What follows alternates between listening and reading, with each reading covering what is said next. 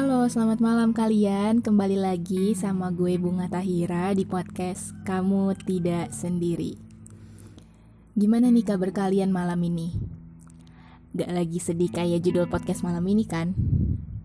Tenang, gak apa-apa kok merasa sedih. Sedih itu manusiawi. Kita semua pasti pernah ngerasain yang namanya sedih. Sedih karena ditinggal lagi sayang-sayangnya, Sedih karena ekspektasi gak sesuai realita. Sedih ditinggal orang tua. Sedih karena dibully. Dan semua masalah sedih lainnya. Sekalipun itu orang yang terkenal, kaya raya, menteri, presiden, public figure, pasti mereka pernah merasakan sedih. Dan cara kita merespon sedih itu juga beda-beda ada yang dipendam atau disimpan sendiri, ada yang menceritakan kepada teman atau orang yang sekiranya dapat dipercaya, dan mungkin ada yang dibagikan ke sosial media. Untuk orang yang terlalu pemikir, sedih itu udah jadi kerabat baik buat mereka. Karena orang yang terlalu pemikir ini biasanya banyak berekspektasi kepada suatu hal yang sebenarnya belum tentu akan terjadi. Dan dari ekspektasi itu, timbullah harapan yang biasanya berujung pada kecewa. Jadi sedih juga berkerabat baik sama kecewa, PHP, ekspektasi yang gak kerealisasi, dan masih banyak lagi kerabat lainnya. hmm, Kayaknya semua jenis sedih dari berbagai sumber udah pernah gue rasain. Dan dari setiap sedih itu, gue menyikapinya beda-beda. Ada yang gue pendem sampai nangis sendiri, ada yang gue ceritain ke temen, dan ada yang gue bagiin di sosial media juga. Tapi dibagiin ke sosial media ini cuman berupa quotes aja. Bukan gue curhatin tentang masalah pribadi atau masalah yang sedang gue hadapi. Mungkin ada beberapa atau sebagian orang yang bilang, kalau sedih itu pendem aja sendiri, orang lain gak perlu tahu. I think ada benernya juga sih. Tapi kalau kata dosen psikologi umum gue, dia bilang, sedih itu bagian dari perasaan. Nah, yang namanya perasaan itu harus dibagi. Perasaan lo ya, bukan rasa. Nah, kenapa harus dibagi? Karena kalau dipendem sendiri juga sebenarnya nggak baik buat psikis kita. Makanya kenapa kita butuh orang yang sekiranya bisa atau mau mendengarkan keluh kesah kita. Kadang saat sedih kita hanya butuh didengar. Dan sebagai pendengar yang baik, cukup mendengarkan saja tanpa perlu menggali permasalahan lebih dalam lagi. Bagusnya lagi, kita sebagai pendengar menyediakan pelukan dan dapat merangkul mereka yang sedang merasa sedih.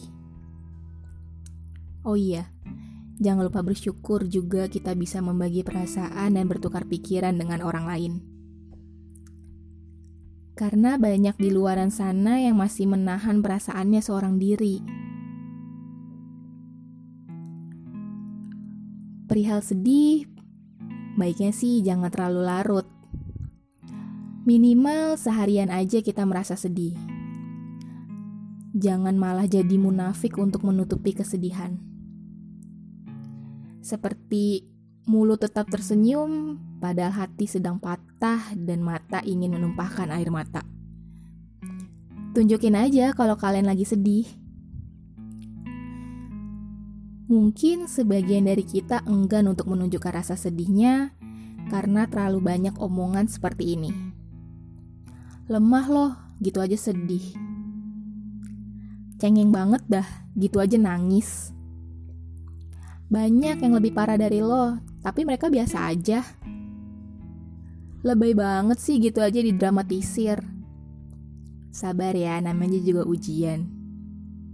Hey, gak ada orang yang lagi sedih merasa baik-baik aja.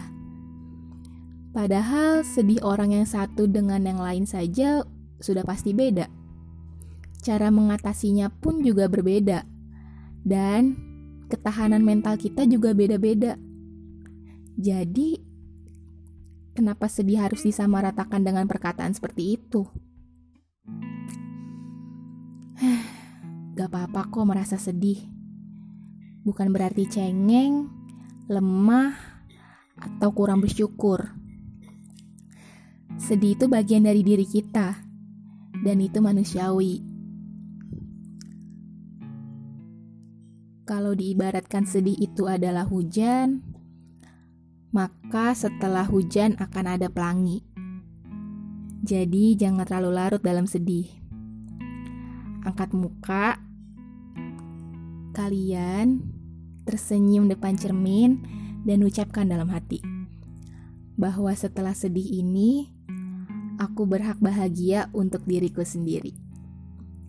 So, buat kalian lagi merasa sedih, ayo cepet-cepet angkat muka kalian, senyum depan cermin sambil bilang, kalian harus bahagia untuk diri kalian sendiri bukan berarti gue nyuruh kalian untuk cepet-cepet menghilangkan rasa sedih.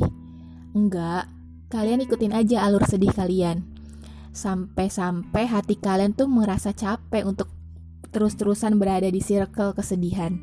Dan kalian harus bangkit, ceria lagi, dan tunjukin ke orang-orang bahwa kalian itu berhak bahagia juga atas kesedihan yang pernah kalian alami.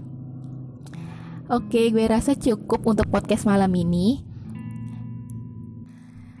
Jangan lupa follow Instagram gue @bungat27 untuk kritik dan saran yang membangun supaya podcast kamu tidak sendiri menjadi lebih baik ke depannya. Atau jika ada saran atau ada yang ingin membagikan pengalaman yang menarik di podcast gue, boleh banget direct message gue di @bungat27. Mohon maaf jika banyak kekurangan atau menurut kalian kesotauan dari podcast malam ini. Itu cuma sudut pandang dari gue aja. Jika ada nilai positifnya, kalian boleh banget ambil. Tapi kalau nggak ada, di skip aja. Gue bunga dari kamu tidak sendiri dengan berbagai macam pengalaman yang menyadari bahwa kamu tidak sendiri. Good night. Have a nice dream.